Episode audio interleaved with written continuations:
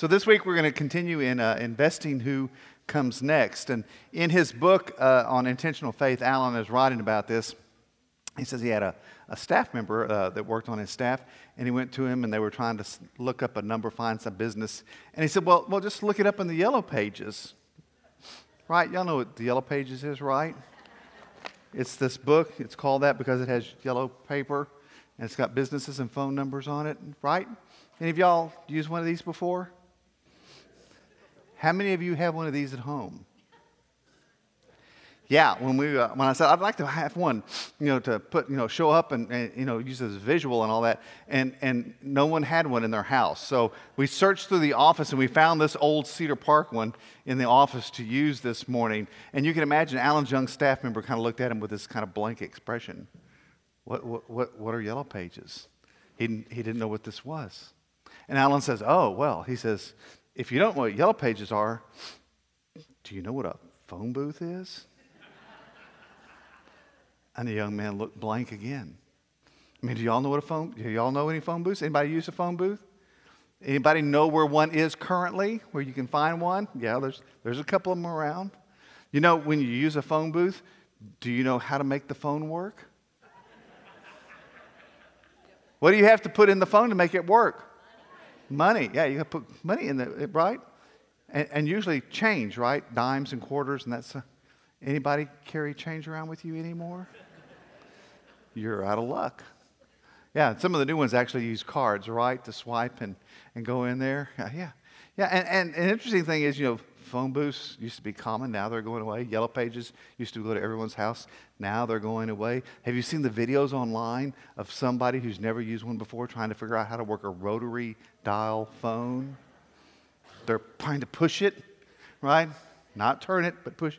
Or they pick up the handset and they're looking at it going, I don't, I don't know what to do with this, right? Isn't it fascinating? The things that one generation uses and takes for granted are forgotten so easily by the next. Let's pray. Father, we give you thanks you gather us here this morning. Open us up to what you want to say to us today. Open our hearts and our minds and our spirits to you. Uh, may the words of my mouth and the meditation of all our hearts be acceptable in your sight. For you are our rock and our Redeemer. Amen. Now, in all fairness, I have to say, we are, we are not the first ones to realize that it's really easy to lose information from one generation to the next. Going back a couple of thousand years, God is speaking to his people as they're coming into the promised land and speaks to them through Moses. When the Lord your God brings you into the land he swore to your fathers, to Abraham, Isaac, and Jacob, to give you, a land with large, flourishing cities you did not build houses filled with all kinds of things you did not provide, wells you did not dig, and vineyards and olive groves you did not plant. Then, when you eat and are satisfied, be careful that you do not forget the Lord who brought you out of Egypt, out of the land of slavery. That's a fascinating kind of idea to think that they could forget. I mean, God has brought them out of the land uh, of Egypt. He's, he's, overcome Pharaoh's army, brought them through the Red Sea. He's led them through the desert in this pillar of fire and smoke. He's provided food for them in the manna and the quail. For 40 years, God has led his people through the wilderness. And we're now on the second generation of Israelites. The first generation that came out of Egypt has passed away. We're on the group that grew up seeing these amazing things that God did. This was part of their, their growing up, what they've seen from the time of their birth. They've seen God doing these amazing things, and they're going to promise, go into the promised land where all of these things are already built and they're going to be provided to them. And God has to say to them, Don't forget me. Don't forget me. And how easy it is for us to do exactly that. I mean, I grew up in the, the 60s and 70s when a generation of parents all assumed that everybody knew what it meant to be a Christian and that everybody was going to church somewhere. And so they took all that for granted. And then my generation came along, and so many of us forgot. And among those of us who, who did not forget, we followed our parents' model of assuming that everyone was Christian and knew what that meant. And our children forgot. And now we live in the midst of a culture dominated by the nones, no religious affiliation, because they've come into the promised land and have forgotten the Lord, because no one taught them. So before that word of warning from God, he sends this word of instruction to his people. These are the commands, decrees, and laws the Lord your God directed me to teach you to observe in the land that you're crossing the Jordan to possess, so that you, your children, and their children after them may fear the Lord your God as long as you live by keeping all his decrees and commands that I give you, and so that you may enjoy long life. Hear, Israel and be careful to obey, so that it may go well with you, and that you may increase greatly in a land flowing with milk and honey, just as the Lord, the God of your ancestors, promised you. And then he launches into what is called the Shema. Hear, O Israel, the Lord our God, the Lord is one. Love the Lord your God with all your heart, and with all your soul, and with all your strength. These commandments that I give you today are to be on your hearts. Impress them on your children. Talk about them when you sit at home and when you walk along the road, when you lie down and when you get up. Tie them as symbols on your hands and bind them on your foreheads. Write them on the door frames of your houses and on your gates. These words of remembrance, have them on your hearts and, and impress them. Teach them to your children. Talk about them when you're sitting at home or when you're walking somewhere, when you get up in the morning, when you go to bed at night. Constantly, constantly, constantly share your faith with the next generation. And the power of that, if you uh, go to a, even today, go to an Orthodox or a conservative Jewish home, uh, there will be by the door a little kind of box you'll see. It's called a mezuzah. And in it, there's a little scroll with these words written on it. And you'll watch as they go in and out and they'll touch it. And sometimes they'll kiss their hand and touch it. Just as a reminder yeah, we're going out and we're remembering these words. We're coming in, we're remembering these words pass faith from one generation to the next is a constant effort of investing in those who come next to pass the faith on. And when we fail to do that, it is so easy for us to forget. In my early years as a teenager, there were people who invested in me uh, in the church I was in. And I was at that kind of point where I was making decisions, and some of them fairly critical decisions in my case, and, uh, and making some of them very poorly and, and making bad decisions. And there was a group of people in First Methodist Corpus Christi that were around me and gathered around me and stayed with me and, and loved me and worked on me and invested in me. So that many years later, when I decided to go into ministry, uh, I thought back on that and realized that, that those were the people uh, at that point in time that, that really kind of saved my life, put it mildly. And, and I thought, I, I want to do the same. So the first years of my ministry, we're doing youth ministry and pouring back into young people because I knew what a difference it had made in my life. And I wanted to do that for someone else. After I've been doing that for a number of years, my wife came to me and said, You know, you're always gone. Because one of the hard things is that church work oftentimes demands the same thing times as family time, and particularly in youth ministry, it demands a lot of those times. And she says, if we want to start a family, I don't want to be a single parent. So I want you to be home more. And so I shifted from doing youth ministry to, to leading a congregation so that I would be more available as we began raising our family. We were aware that for uh, church families, clergy families, uh, sometimes investing and raising our children and, and passing the faith on to them is, is a greater challenge because we are so often called to be with the church at moments when the family wants us with them. And there's a reason PKs are sometimes have this kind of reputation, being a little rough and rowdy,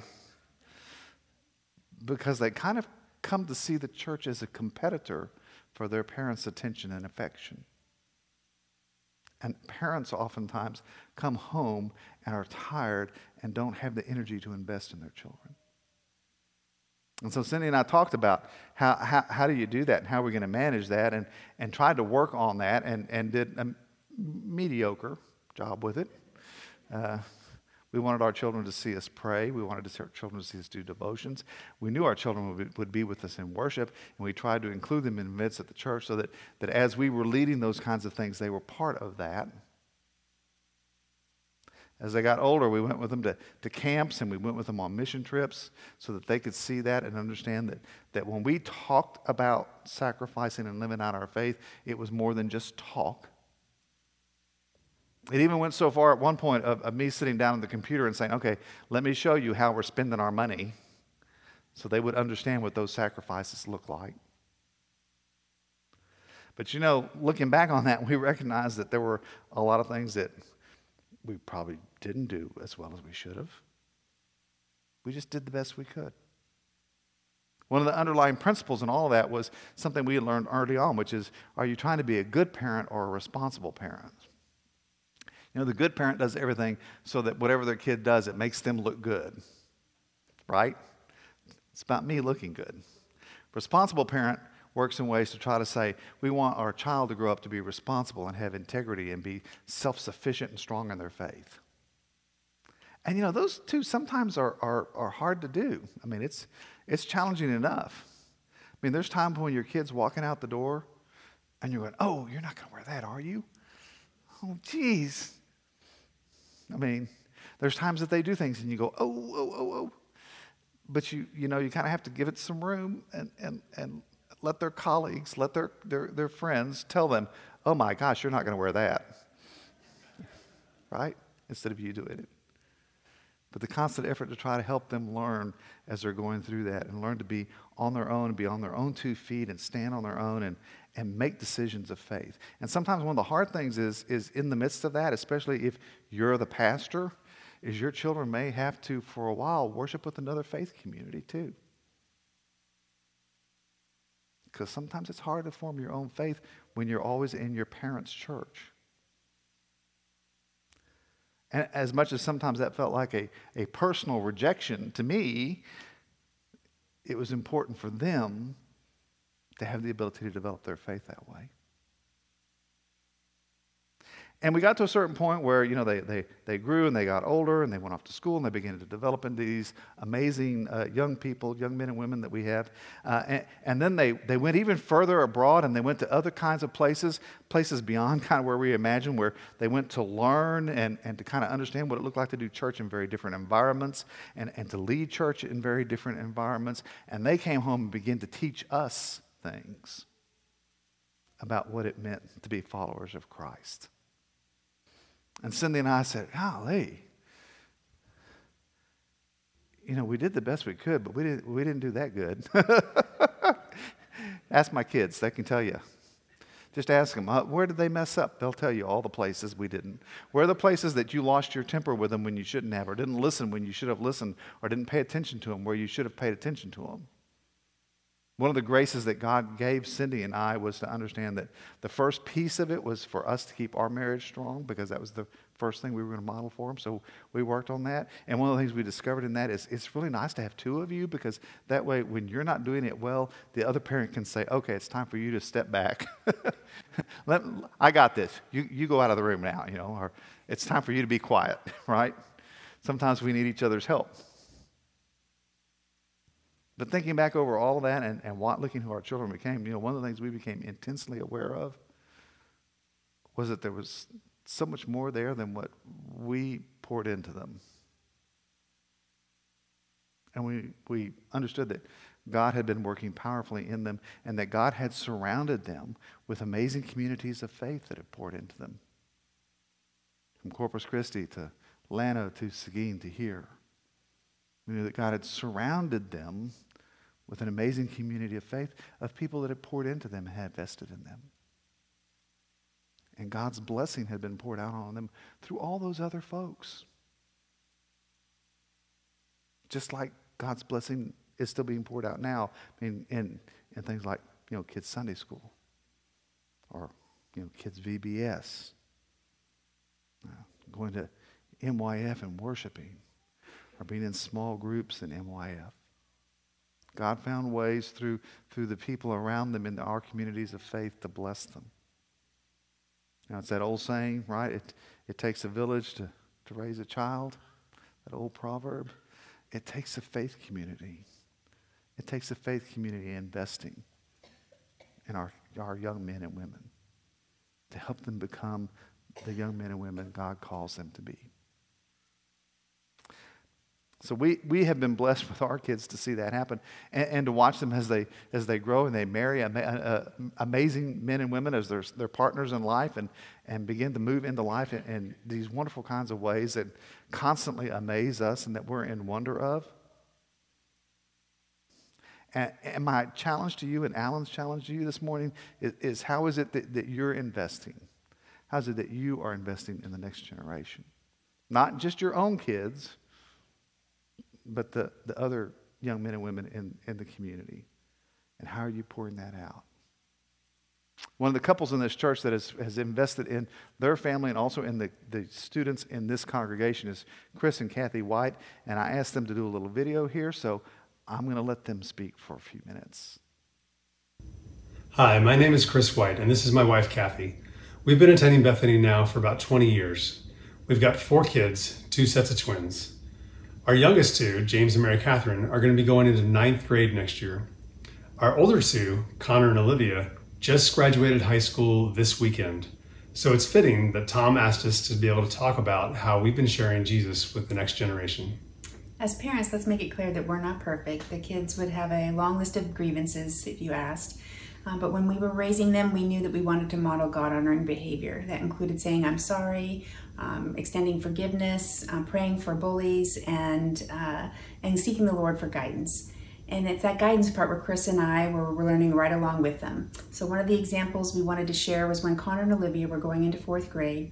James and Mary Catherine were about to enter kindergarten, and I had survived the early years. And we were, I, I was like, okay, God, what's next? And his answer put Connor and Olivia in a private two day a week Christian academy and homeschool them the other days. And I was like, what? And my expectation was that God was going to use me and possibly in a nonprofit, but this was this was not my vision. He had different plans. So I let I set aside my plans and became a part-time homeschooling mom, and I was all in. It took me a while. I was all in if it meant that they would grow up to love the Lord. Yeah, so a year into Kathy's co teaching role, I felt a nudge to get involved with Bethany's middle schoolers. Connor and Livy were still in fifth grade, but I started teaching sixth graders in Sunday school, MYF, and volunteering on mission trips. I consistently showed up and I advanced each year with that same class. So as they got older, I was able to be there for some of them when times got rough, helping them to find God even in the really difficult situations. And last year, uh, that Sunday school class graduated, and I'm grateful I was able to walk alongside of them. But back when Connor and Livy became sixth graders and they were able to join youth, we hit a big barrier. You see, we lived out in Lago Vista, about 30 minutes away from Bethany. We had built this custom home and we had lived in it for 10 years. We loved this place. It was five acres. We had a panoramic view of the hill country. This was my forever home. I would tell people I plan on being buried in that house's backyard. And while we were excited about the opportunity for Connor and Liv to get really involved in Bethany Youth, we quickly realized just how hard it was going to be. It became a logistical nightmare for us to juggle getting all four kids from Lago to Bethany or wherever they were supposed to be. And we started realizing that we were going to have to choose between Bethany Youth and our Lago house. Now, in the end, God knew that we needed an extra push. So he used Olivia, my sweet 11 year old daughter, that fall, someone asked her where we lived, and her answer was, Well, our house is in Lago Vista, but we live in the car. So, over Thanksgiving, we put our dream house on the altar and started a house search. Yep, and God provided. It was it happened really quickly. We found a house uh, in Cedar Park right around the corner from Chris's parents and we used the big backyard that came along with it to host Bethany uh, pool parties for the last seven years and different youth events. And now here we are, Con- Connor and Olivia are retiring from being youth leaders, and they've each chosen a Christian university to further and deepen their faith in the Lord. So if you'd told me 18 years ago about how it was all going to go, I wouldn't have believed you. As we look back, each big decision involved a sacrifice. But that sacrifice was about us letting go of our own plans and following his lead. I didn't understand at the time why God was asking us to do things differently. But after raising, but after raising teenagers and mentoring a bunch of youth, I get it.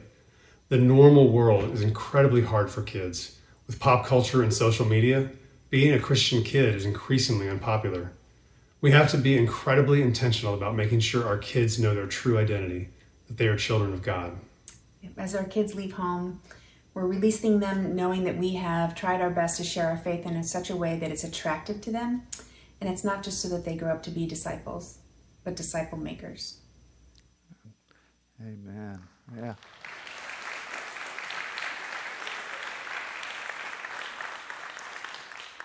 So you heard they they invested not in their own just in their own children, but also in all of our children too. And we have been blessed to see the results of that. So this morning, I, am asking you to consider, pray, discern where God might be calling you eh, to invest in who comes next. Now, a couple of needs have been lifted up to me uh, in kids' ministry, which is birth through fifth grade. We are in particular need of VBS volunteers.